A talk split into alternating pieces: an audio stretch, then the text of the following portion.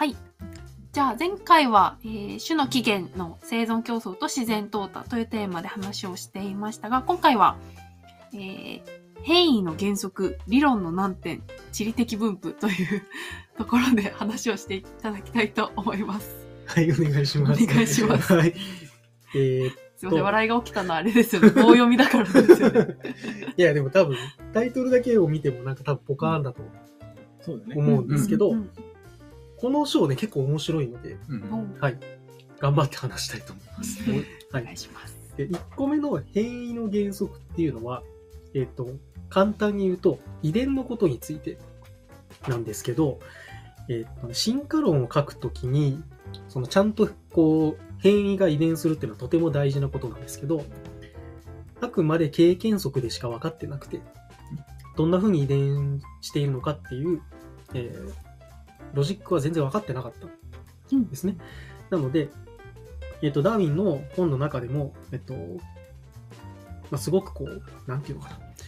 頭を悩ませている問題の一つだったんだけど、あの、たくさん事例を挙げて、遺伝をすること自体は間違いないっていう前提で、えっと、進化論を書いてます。なので、この中で、なんか明快な遺伝のロジックが書かれてると、なんかメカニズムが明確に書かれてるってことはないです。うんでちなみに、えっと、遺伝の法則は、あのメンデルっていう人がエンドウ豆を使って、あの、発見してたの、発見してて、実はね、ダーウィンと同じ世代の人なんだよね。でも、誰もそのメンデルの発表した論文に着目をしなくて、ダーウィンは知らなかった。はあ。埋もれちゃってた。で、ダーウィンもメンデルも亡くなった後に、実は同じ世代のメンデルが発見をしてたということに気がついて、あ実は分かっていたんだと いうのが後で分かると。へえ。いうメンデルさんのあれだね、はい論文というか、そのリサーチ自体が、なんかあんまり当時認められず、なんかすごい埋もれちゃってたっていう確かとこがあったよね。うん。あで、なんか後々になって、あれ？こんな実験、こんな研究がされてた、あれ？これすごい面白くない？みたいな。そうですね、モードが。そう、っていうところで、まあ、後々には発見されたみたいなところにつながってくるってことですかね。そうね。ーはい。なので、変異の原則はもうこれで終わりにして、えっ、と、理論の難点と地理的分布をメインで話していきたいなと思います。で、理論の難点は、なんでこの章をダーウィンが書いたかっていうと、あの、さっき話した生存競争と自然淘汰によって進化起こりますよねって話をするんだけど、絶対反論されるなって思ってるわけ。ダーウィンは。だから、本の中にあらかじめ、その予想される反論うんを取り上げて、いや、それでも自分の理論が合ってるからっていう説明をするための章なのよ、ここは。ああ、うんなるほど。難しい点でなんて。そうそうそうそう。で、まあ、いきなり聞くから難しいんだけど、藤原さん、こう今進化論、えっと、自然、はい生存競争とか自然淘汰の理屈で、まあ、進化しそうだなっていうのは、なんとなく伝えられたかなと思うんだけど、いや、でもこういうケース当てはまんなくない？みたいなことって思いついたりしました。うえー 当てはまらない、おかしい、この論がおかしいんじゃないかっていうパターンってことですよね。まあ、おかしいというよりはう、ん。こういう場合って当てはまんないんじゃないの？みたいな。穴をつくってうんいうね。うんもし反論するとしたら、どこかな？うわあんまり今思いついてない。それはね、こっち、こっちのストーリー聞かされちゃってるからね。え そうですねー、なんだろう。で、はい。ダーリンが一番最初に思ったのは、絶対中間種の不在を突かれるんじゃないかって思った。つまり、キリンで言うと、短いキリン、首が短いキリンと長いキリンがいて、その中間ぐらいの首の長さのやついなくねって言われるなって。要は化石でもないじゃん。ほうほうほ。要はダーウィンの理屈だと、短い首が少しずつ変化をして、首が長くなったって考えるわけだけど、っていうことは必ずこう中間の長さのやつがいるはずだよね。はい。でも、中間の長さの化石ってどこにもないよね、とか。ああ。実際そういう長さで生きてる動物いないよねって、絶対突っ込まれるなって思ってたわけ。なるほど。あダーウィンは。あ。で、実際突っ込まれるんだけど、うんうんうん。あらかじめ準備してやったっていう。素晴らしい。本の中に。そう。だ化石とか見つかりそうだけどないよね。ないんですね。なんかこう、大きさの違う化石とか。えっ、とね、で、それに対してのダーウィンの回答としては、えっ、と、こういう中途半端な移行中の種っていうのは、もっと適応している変種にどんどん取って代わられる傾向にあるから、うんそもそもそういう中間的な種類っていうのはあんまり反映してないはずだって。もいうわけですね。うんうん絶対数が少ない。そう、絶対数がそもそも少ない。なるだもっと適応するように、まあ、キリンの話だったら、もっと首が長いように、まあ、結構すぐ進化をするはずだから、まあ、そもそも数が少ないんじゃないかと。うんうんで、個体数が少ないっていうことは、絶滅をする可能性が高い。うんうんうんえっとね、これはもう、もう少し補足をすると、えっと、個体数が少ない種と個体数が多い種があったとして、えー変異が起きる確率が一定だとすると、どっちの方が変異が残りやすいと思いますか？個体数が少ない種と個体数が多い種。多い方。そう多い方の方が、えっと、ランダムで変異が起こるんだったら、うん個体が多い方が、その変異が起きやすいランダムで起こるからね。うんなので、個体数が少ないやつは変異が起こりにくいので、まあ、より適応しにくくてすぐ絶滅しちゃうんじゃないかっうんていうのがダーウィンが言いたいこと。なるほど。そうね。だから、生き残ってる可能性がそもそも低いんじゃないかと。中間種は。うんなので、ほとんど全ての中間種っていうのはすでに絶滅しているはずだというわけですね。で、これに対して反論をする人はさらに反論するわけです。じゃあ絶滅してるんだったら、なんで化石に残ってないのって言ってくるわけです。うんうんうんで、それに対してダーウィンは、ダーウィン地質学もプロフェッショナルだから、あの、そもそも、その、化石で残るみたいなことっていうのは、本当にこう、奇跡的に条件が整った時だけ化石として残るので、生きていた生物が、こう、必ず化石として見つかるということは絶対にないということを言うんですね。なんかこう、地球上の地層でこう、どんどんね、か積もっていくんだけど、なんかこう、海辺にたまたま、海辺でたまたま死んで、えー海の中でこう砂がうまいこと被って、それで保存がされて、さらにそれが隆起して、地層のところに現れたやつだけ人間は見れるんだけど、うんそんなのたまたま、ね、偶然に偶然が重なってできているものなので、そもそも確率として低いんじゃないっていう話をして反論をするわけです。中なるほど間種に対しては。うんうんうんほうほうほう確かにそうでね。だってさ、多分今まで僕たちが、えー、と生まれる前から、いろんな生き物が生きてて、いろんな生き物がまあ死んでいる。で、まあ、今みたいに人間がこう仮装するっていうもちろんパターンもあるけど、それ仮装されてないやつがいっぱい勝手に死んでるわけだよね。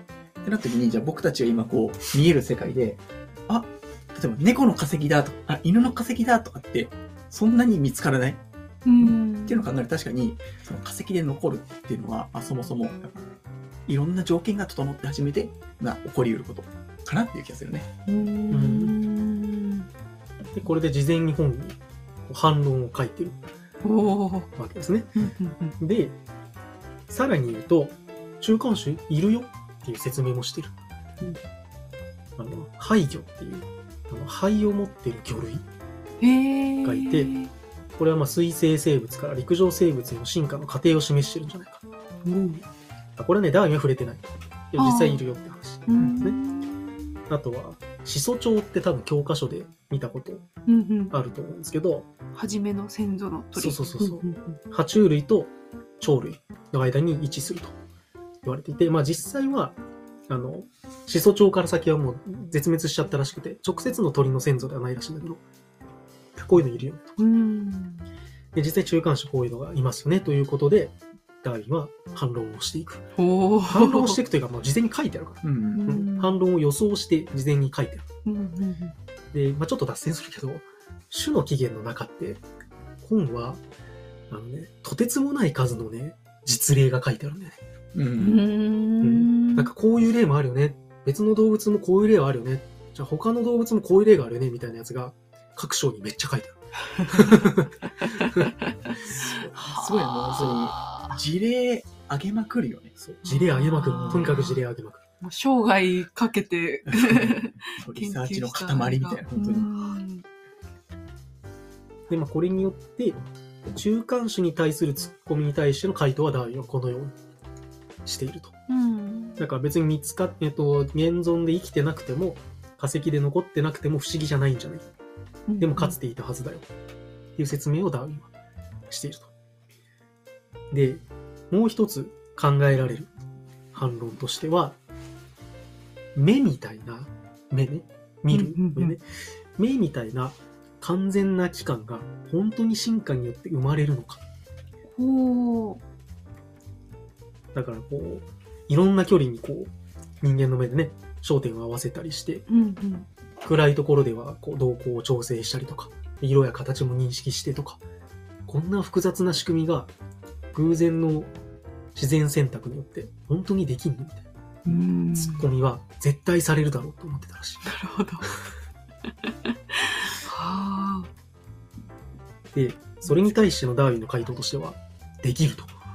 おで、えっ、と、自然界のその動物をダーウィンはめちゃくちゃ観察をしているので、そのいろんなフェーズにいる動物を見てるね、あえーつまり、例えば、ただ光だけを感じられるような原始的な目を持ってる生き物とか、うんうん。あとは、その次にこう目のくぼみができたような生物とか、まあ、くぼみがあるとどっちから光が来たかわかるとか。うんだから、その最終的には、とても複雑でね、完璧な期間に見えるけど、進化の過程としては、もうワンステップワンステップずつでそこにたどり着いたんじゃないかと。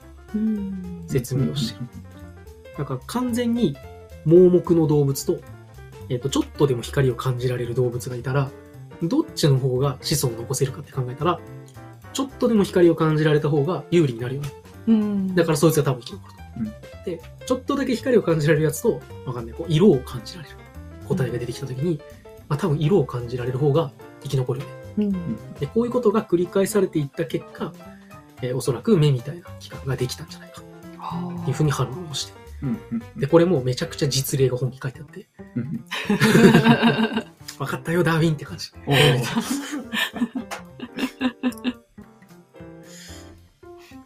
ですね。はううんい。で、もう一つは、えー本能っていうのは自然選択によって獲得されるものなのか。で、これめっちゃダーウィン悩んだらしくて、実際のところね、完璧な回答はできてないっぽいんだけど、うんうんあの例えば、うんミツバチの巣って見たことある？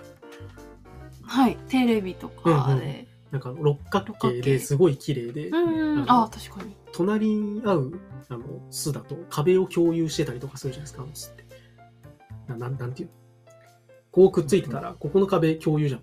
角形同士の。あここって、ね、ポッドキャストうん るでこれだから別々の壁だと、なんか余計なね、物質を使わなきゃいけないじなるほど。ゃん。うん、でも最小限の量で壁を共有化してることで、こう、うまくできてるんです、巣がね。うーん。そんなん本当にできんのみたいはいはいはい。な。だからこう、貴重なその、まあ、壁を作る素材が蜜蝋っていうらしいんだけど、うんまあ、蜜蝋、蜜蝋の使用量を最小量に抑えながらも、まあ、最大限蜜を貯蓄できるような形状の巣を持ってて、うんあれ六角形なんだけどね、裏もね、同じになってんだよね。蜜蜂の巣って。えー。うん裏もってことつ筒みたいな？六角形の筒？そうそう、六角形の筒みたいになっててね、うん。めちゃくちゃ説明難しいな。後ろ同士もね、ぴったり重なってや、重なってんのよ。あ、ちょっと検索してみて。説明が難しい。皆さん検索ください。うんうん。めっちゃ難しい。こんな完璧な熱数をね、うん本当にできんのみたいな。ちょっとずつの進化で。で、これに対してダーウィンが言ってたのは、いろんな蜂の巣の形をあの出してて、うん例えばね、丸花鉢の巣って、なんかこうね、ちっちゃい円柱みたいなのがいっぱいこうね、あるだけどね、うんうーん。だからら、重なってないの壁とか。まあ、ちょっとこうくっついてるところもあるけど、うんうんうん基本的にはこういうのがいっぱいあって、隙間もいっぱいあるおー感じなの。うんで、あとね、針なしミツバチっていうのは、同じく丸っこい巣なんだけど、隣り合う円柱の巣は結構規則正しくこう並べられてる。うん。で、壁を共有してるところだけなんかね、平らに加工されてる。丸なんだけど。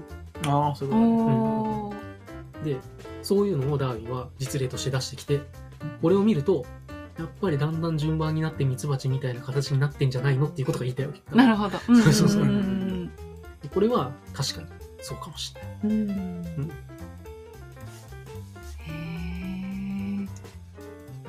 で、あとは、あの前のエピソードでもちょこちょこ話したけど、あの人間を恐れるかどうかの話。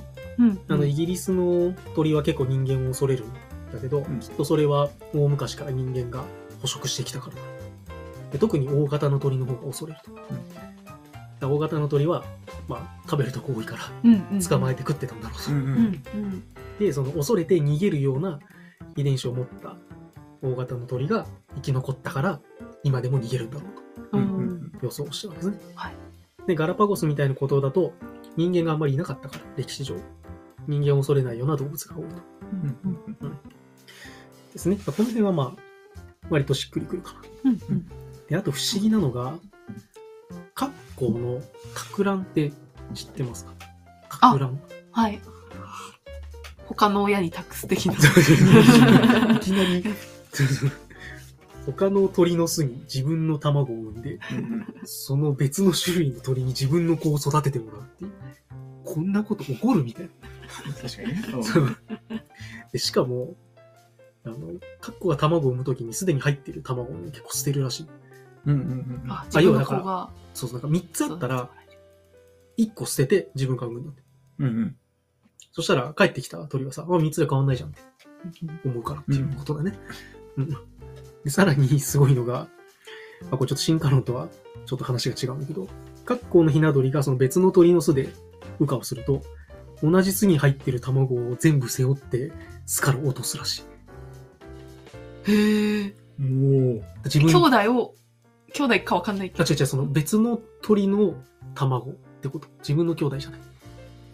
あ、親が、えっとね、か、カッコウが、えっと、例えば別のじゃあ、鳥 A の巣に、プリって卵を産むじゃん、1個。で、じゃあ、すでに2個ありましたと。その別の鳥の卵ね。で、カッコウの卵が帰ったら、そのヒナは、その2個の卵を全部捨てる。そうそう。ああ、あ、そっか、兄弟でもないの。兄弟でもない。まあ、義理の兄弟という義理の兄弟なのか。まあ別の種類だけどああ、なるほど。え、なんかこんな、なんつうの？こ、こんなの遺伝すんの？みたいな確かにね。感じじゃない、うん感覚的には。うん確かに。うん。でも、おそらくこれも、あの自然淘汰で説明できるんじゃないかうんはあ。と言われていて、うんこれまあ推測でしかないんだけど、うん。なんかね、カッコウはね、1日にまとめて3個産むとかそういうタイプじゃなくて、なんか2、3日ごとに卵を産むみたいな習性があるんだって。うん。でも、渡り鳥だから、まあ、子育てするんだって早く終わらせて、早く行きたいわけよ、うんどっかに。で、あとはその、卵を温めながら、すでに帰ったヒナに餌をあげるっていうのは結構大変じゃない？うんうんうん。大変だ。大変だよね。うんで、こっからはね、本当に推測なんだけど、たまたまね、あの、他の鳥に卵を産んでみようっていう習性を持った格好が出てきて、うん。それさ産んでみたと。そしたら、まあその親はそのままどっか渡れるし、その子供もなんだかんだ育ったら、うんその遺伝子をまた次の子孫に残すわけじゃない？うん。で、そういうことが繰り返された結果、えーこういう托卵っていう、まあ、一種奇妙なうんうん。本能が形成されたんじゃないか。そうだね。まあそんなのがまあ考えられうるというか、まあ人間の中にも、まあいろんな、まあ、人がいて、まあそれこそ、まあ今の時代、まあ結婚、まあするかしないかとか含めて、まあ生き方がいろいろあるみたいな。の中で、鳥の中にもきっとこう、ある意味生き方、鳥、鳥人生。鳥は人じゃないから人生じゃないんだけど。鳥人生。調整。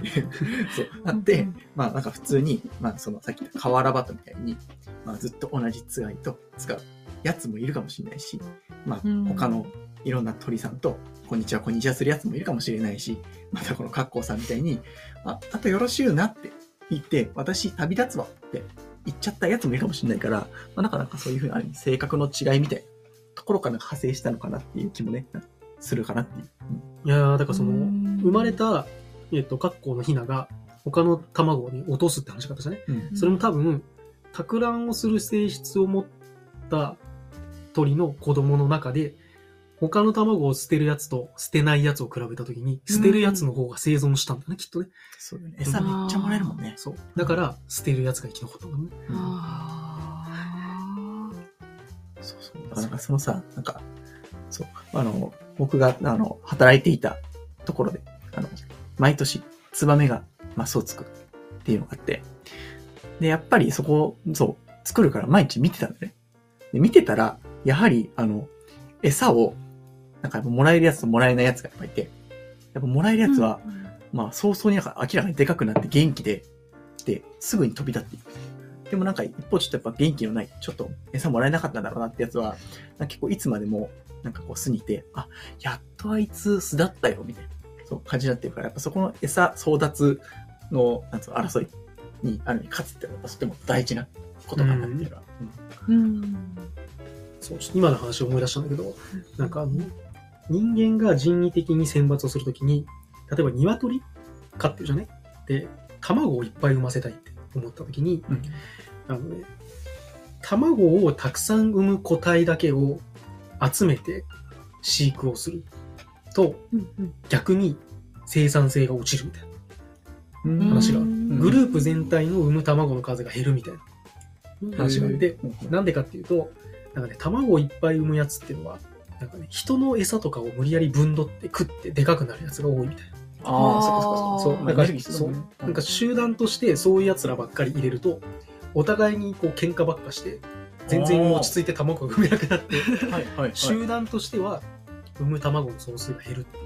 へえ面白いね話が。多様性の話って感じになって。だからなんかこうね、うんこ個々の特性だけの選抜じゃなくて、なんかこう、集団としての選抜を考えた方が、最終的に集団が産む卵の数が増えるみたいあー実験結果あるはいはいはい。なるほど面。白い。カッコウも育てる人いないとダメですもんね。産むだけじゃなくて。な。うんうんう。うんんで、今ちょっとカッコの話までちょっと戻るんですけど、これ要は、托卵される側とうん、托卵をする側のカッコの間でも、生存競争が起きていて、うん昔はね、ホウジロっていう鳥の巣によく托卵をしていたんだって。うんああ。で、実際、カッコウの卵の縞模様って、ホウジロの卵にそっくりらしい。ほうほうほうへえ。だからそういうやつが生き残ったってことね。うん。で、一方で、ホウジロも卵の識別能力を進化させたから、ほ最近はほとんどホウジロの巣には托卵されないらしい。へへえ。そういう競争が起きてるらしい。だからこれはホウジロの巣に托卵をしたカッコウの子は育たなかったってことだね、きっとね。うんう。うんん。こいつうちの卵じゃないって気づかれて。ううんんうんうんでね、なんかね、これ日本でね、実際、あの、今、ホウジロじゃなくてね、オオナガっていう鳥に托卵が始まってるらしくて、3、うん40年前から。へ。でね、当初は、オオナガが全く托卵されていることに気づかなくて、一生懸命カッコウの子を育てていたらしい。あ それで、個体数がどんどん減ってたんだけど、なんかね、何世代か進むうちに、こう卵への識別能力が上がったりとか、カッコウに対しての攻撃性が上がってきているということが確認されているらしい。うんあ。へえ。だから、お互いにちょっとずつ進化して、うんうん。こう、どっちが残せるか子孫っていう競争がうんうんここでも起きてるっていううーん。ことだね。そううん。で、次ね、これちょっと難しいトピックで、うん。正直うまく説明できる自信がないので、うん。なるべく簡単に説明しようと思うんだけど、あの、働きアリとか、働き蜂、うん。えっ、と、社会性昆虫って言われてる生き物がいて、あの、働き蜂とか働きアリって、こう、一種利他的な行動をするんですよね。うん。あの、他の巣の兄弟、まあ、えっと、働き蜂とか働きアリってメスなんだけど、基本的に。えっと、不妊なんですよ。自分で子供は産めないんだけど、巣の運営に貢献するっていう働きをするのあ、そうでだ、ったんですね。なんかその、自然選択、自然淘汰の話で言うと、まあ、子孫を残せないと、そもそもその不妊の性質がなんで次の世代に受け継がれるのかとか、うんうんうんう。うんん、あとは、利他的な行動をして、まあ、さらに不妊なので、まあ、自分の遺伝子を残す確率が下がっちゃうんじゃない？の、うん。もっとさっきの鶏の話じゃないけど、もっと利己的に餌を食べに行くようなやつの方が子孫を残せるんじゃないか。うん。だからなんで利他的な行動をするものがいるんだみたいなうん。話があって、えー、これはね、勉強したんですけど、ちょっと完璧にわからなくて、完璧にわからなくてですね。えーっとね、簡単に言うと、えーっとね、あの、人間って、両親、えっと、男、女がいた場合って、い一対ずつで遺伝子を受け継ぐじゃないですか。だけど、えっとね、働き蜂とか働きアリの場合ってね、あの、メスは一対で受け継ぐんだけど、オスはね、メスからだけしか受け継がないらしいんですよ。遺伝子を。へえ。うんで、その性質ゆえに、えっと、働き蜂のメスと、そのお母さんの女王蜂を比べると、遺伝子が一緒な確率は50%。自分の親だからね。うんうんなんだけど、えっ、とね、姉妹同士、働き蜂同士の姉妹同士は、遺伝子が被る確率が75%あうん。る。難しい、難しい。俺もね、わかる難しい難しい。難しい。難しい。ね女王蜂はね、えっ、とね、染色体が2種類に分かれるんですよ。うん32本だったかな？だから16本16本でうん別々のものに分かれて、そのどっちかを受け継ぐの。自分の子供が。うんうんうんだけどね、オスはね、確か16本だったんだけど、それ丸々受け継ぐの。自分の子供が。そうすると、えっ、と、働き蜂の目線から見ると、働き蜂の姉妹の目線から見ると、うんお父さんからもらう遺伝子は全く一緒なの。あだお母ん。さんのところでもらうので2分の1ずつで違うので、えーつまり50%はお父さんで一緒。だけど残りの50%のうち半分あら、25%。が被るから25%足して、75%。75%か。あっていう計算なのね。でそう均ってこと？平均、平均でね。うんうんうんまあ、平均でっていうか、まあ、ある遺伝子が被る確率がっていうことかな。うん。ううんん、75%。なので、そうすると、えっ、と、働き蜂の目線から見ると、自分の子供を残すと、自分の遺伝子と被る確率は50%。うんうんだけど、姉妹は75%一緒なの。ということは、自分が子供を育て、子供を産むよりも、女王蜂に75%の姉妹増やしてもらった方が、自分の遺伝子は残る。うんうんああ。だからね、縦に、自分の？あの、こう、子孫残す残さないよりも、横の関係で考えた方が、彼にとっての遺伝子の残存率がこう高いみたいな。うーん。だからその同世代を守った方が、彼らからすると、その同じ遺伝子の人たちがいっぱいいて、だそのために働くみたいな。っていうイメージかな。そう、集団、うん集団と、集団の目線で見ると、まあ、ある程度納得感があるんだけど、ううん。えっ、とね、これね、非常に難しいんだけど、一応ね、えー、参考としてはですね、えー、ハミルトンっていう人が結構明確な説明をしていて、えーとねハミルトン則とかね、4分の3仮説とか、うん。そういう話をしているので、あの、もし詳しく知りたい方は、そこを見て、ちょっと勉強してもらえると。ちょっとね、うん完全に咀嚼して説明するの難しかった。はい。そううしたいと思います。はい。はい。で、次、えっと、地理的分布について話をしたいと思うんですけど、まあ、地球上の生物の分布がどうなっているのかということについて、えっと、ダーウィンが話している章で、その神様で、まあ、ゴッドで説明をしていてしていたときは、じゃあこの島にハイエナ2種類とか、この島にコウモリねとかってね、決めたって思われてたんだけど、まあ、ダーウィンはそうじゃないって考えたので、であれば、なんでそういう分布になってるのか説明しなきゃいけないなというふうにダーウィンは思ったうん。ということですね。はい。で、えーまあ、ダーウィンは、あの、創造説じゃなくて、ある一地点で生まれた種が世界各地に移動をして、えーそれぞれの場所で環境に適応して進化したと考えたと。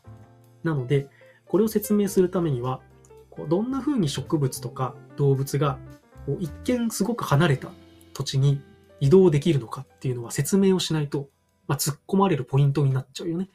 うんうん。なんか離れてる島とかに、それこそガラパゴスゾウガメとかいて、あいつら泳げねえのになんでいるのとかって言われるわけ。うん、確かに。あと、離れてる島に、例えばカタツムリとかがいたりとか、あと、植物が生えてたりするけど、え、なんでって、最初は何もなかったはずなのにと、うんいうことなんで、その説明をしなきゃいけないと。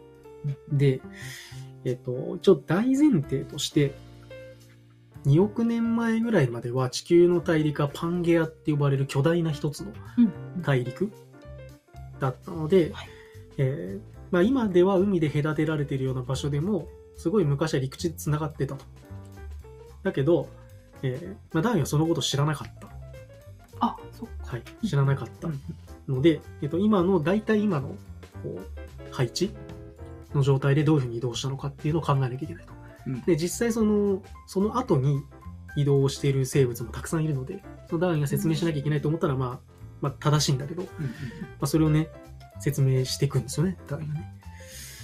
で、ここでまあ、またこのダーウィンのこの変態的な実験がたくさん繰り広げられるんだけどお、やれるんだけど、えっ、と、まず、ダーウィンがまずトライしたのは、植物の種子が大陸間で移動できるかうん。っていうことを考えるんですね。で、まあ、まず、海の流れがあるので、それに乗って結構な距離移動できんじゃないかっていう、まあ、仮説を立てるわけです。うんうんで、まあ、あとはね、いろんな人にヒアリングをしてね、なんかこう、実際その別の島にあるような木とかが、こう、孤島に打ち上げられたみたいな噂を聞いて、それをね、あの、見た。船の船員を探し出してヒアリングしたりとかね、へえ。うん。あとは、猛禽類、フクロウとかの糞に種が入ってて、うんうん。その糞から発芽したっていう話も証言を取りに行ったりとか、なんかもうジャーナリストみたいなね、もうね。サイエンスジャーナリズムみたいな。うんそう。なんかね、氷河に乗って運ばれた種子を見たという証言を聞きに行ったりとかね。は でここからね、面白いけどね。でさらに、海の上を移動するので、じゃあ種子は塩に強いのかということで、塩漬けにする実験をするんです で、キャベツとか、クレソンとか、あ。ラディッシュ、レタス、セロリとかを、まあ、自分の家のね、庭とか地下室で、あの、雪で覆ったりとか塩漬けにしたりとかで実験をして発芽するかどうかっていう。確認する噂によると、よそんちの家庭菜園とか、よその人の家とかでもやったらしい。すげえダメ。であとね、カタツムリとかトカゲの卵とかも実験したらしい。ううーんん。で、まあ、塩漬けにするのもやったし、海水につけるっていう実験もしてる。うんうんで、28日間海水につけて発芽するか実験して、その時は87種のうち64種類が発芽したと。うん。おーで、中には137日間海水につけても発芽するものがあったと。おこれはね、胡椒なんだね。最高級からね。うんへえ。でこう、あとはですね、友達に、いやー、ダーウィンはそれはいいんだけどさ、そんなに浮いてられんの？海の上で。137日間とか？浮いてられんの？とか言って言われて、確かに、つって。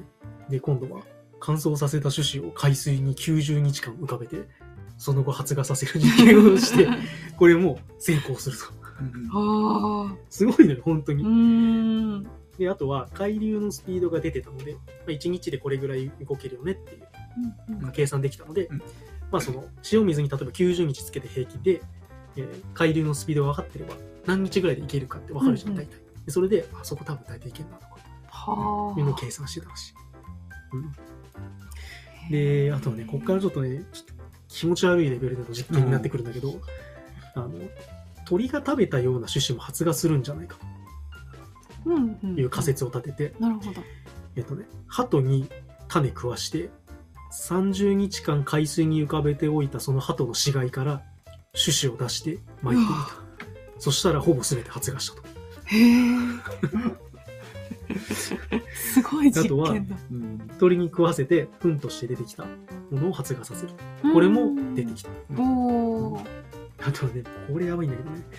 死んだ魚の胃の中に種子を詰め込んで、それを動物園の鳥に食わせたの。なるほど。で、そっから、こう、ペッてペレットとして吐き出したりとか、糞として出てきた種子を発芽させたりする。で、これでも、全部ではないけど、一部は発芽した。という実験をしてると。はさまあ。ざまなことを想定してる。ういやむしろなんかちょっと想定しすぎじゃね？っていうぐらいの。ね。ん、面白い。まあでもそのダーウィンの視点からすると、あの、100%これが成功する必要はなくて、うん何万回に1回とかでも、それが成り立つということが分かれば、もうとっても長い時間があるので、うんその中で何回かは多分あっただろうと。うんで、そこで種子が発芽すれば、きっと植物はその、孤島とかでもね、あの、まあ、繁栄していくっていう可能性があるよねって。うん。だから0%じゃなければいいというぐらいの感覚だと思う。うん。これはねで、あとこれはね、あの、確かにすごい納得感があったから、あの、書いたんですけど、種子、植物の話で、あの、高山植物ってあるじゃない、うんうん。えっと、山の上にしかない植物があるじゃない。うん。でも、例えば、別の山でも同じ高山植物が高いところにだけこうあったりとかするじゃん。うんあれなんでって思う。うん。うんうん。な、なんでだと思いますか？なんで？どどうやって移動したと思いますか？まあちなみに人為的に撒いたとかじゃなくてね。う。うんん。鳥が、鉱山。鳥とかもいないまあですよね。鳥もあるかもしれないね。あーあるかな。うん。風とか。雪、雪、うん、空気。いや、わかんない。なんでだろう。これすごい納得感があったのは、えっと、氷河期があった時に寒いじゃない？うん。そうすると、山の標高が低い方でも高山植物が繁栄できるよね、寒いから。うんそうすると山の下の方まで高山植物行くでしょ。で、うん別の山の麓まで来て、上まで行くじゃない？うんうん。で、氷河期が終わって温度が上がると、その山の標高が低いところにいた高山植物はみんないなくなっちゃって、ああ。上にいるうんやつだけ生き残るっていうなるほど。説明をしてて、なるほどと思った。うんへえ。確かにと思った。うんうんうんうん。あ面白い。面白いね、これね。うん。うん。だから、ダーウィンはこういう、ちょっと異常とも言えるような 実験をして、実際移動するでしょって。うんだから神様がそこに配置したんじゃなくて、自然にほっといても、こうやってちゃんと広がるでしょっていう説明をどんどんしていく。ううんん。で、えっ、と、あとは、海洋島の生物海洋島っていうのは、えっ、と、一度もその本体の大陸とくっついたことがないような島。うん。例えば、さっき話してたガラパゴ諸島とか、うん。えー日本でいうと小笠原諸島とかがこれに当たって、でそこにどうやって生物がね、こう、たどり着くのかっていうのは、なんかこれだけで1時間ぐらい喋れるぐらいとっても面白いんだけど、うん。すごい簡単に喋ると、えっとね、海洋島はやっぱりね、哺乳類が少ないらしい。うん。ネズミとかウサギとか、うん。泳げない。そうだね。うん。うん。泳いで渡れないから。でね、哺乳類は、コウモリだけ。ほとんどコウモリだけらしい。飛べるからなるほど。うん。他の哺乳類はちょっとさすがに厳しい。あやっぱね、両生類も厳しい。うん海水が厳しくて。カエルとか。は厳しい。渡れない。だけど、なんかね、固有のカタツムリはね、結構いるんだよ。うん海洋と。うん。で、なんでかっていうと、鳥の足にくっついてきたんじゃない？うん鳥が丸飲みして連れてきたんじゃないかとか。っていうのが有力。みらしいい。で、やっぱり海洋島は、ガラパゴスゾウガメとかもそうだけど、固有種がとても多くて、あの、まあ、なんだ、そこのね、環境に適した形で進化をするから、固有種がとても多いと。で、やっぱ基本的には種類が大陸と比べると少ないと。まあ、あの、進化論の視点からすると、その、渡ってくることが難しいので、種類は必然的に少なくなる。うん。ということなんだけど、ダンはここで創造説を唱える人たちに強烈な皮肉を言っていて、あの、まあ、神様の気まぐれで海洋島はたまたま数が少なくなったってあなたたちは考えるんですかって コメントを入れてすごい、喧嘩を。た。でこれだけじゃないんだけど、うん結構種の起源の中で、創造説で、創造説だと、じゃあどうやって説明するんですかみたいなことがね、結構書いてある。あうん自分はこういうふうに思ってこうなってると思うんだけど、じゃあ創造説となる人はなんて説明するんですか？これで言うとね、うんじゃあ海洋島だけ少なくていいやって神様が適当に配置したんですか？うんうんうんはいはいはいはい。ーうーん。海洋島の別々の島だけ模様を変えようかななんてめんどくさいことしますかみたいなああ。神様鳥のくちばしの長さが数ミリ違うみたいな。めんどくさいことまで神様は気を配るんですかみたいな。反論しこ。の音とかを言ってる。一触即発なね、感じがするけどね。結構面白いですな。で、一旦ここまでで、えっと、種の起源の中に書かれてるまとめは終わりとうんうんいうところですね。はい。はい。で、えっと、次回が、その、発表するまでの葛藤とか、ううんん発表した後どんな反応だったかとか、あの、まあ、実際後世にどんな影響があったのかみたいな話ができればなと思いますので、はい。じゃあ一旦今日はここまで。はい。ありがとうございます。ありがとうございました。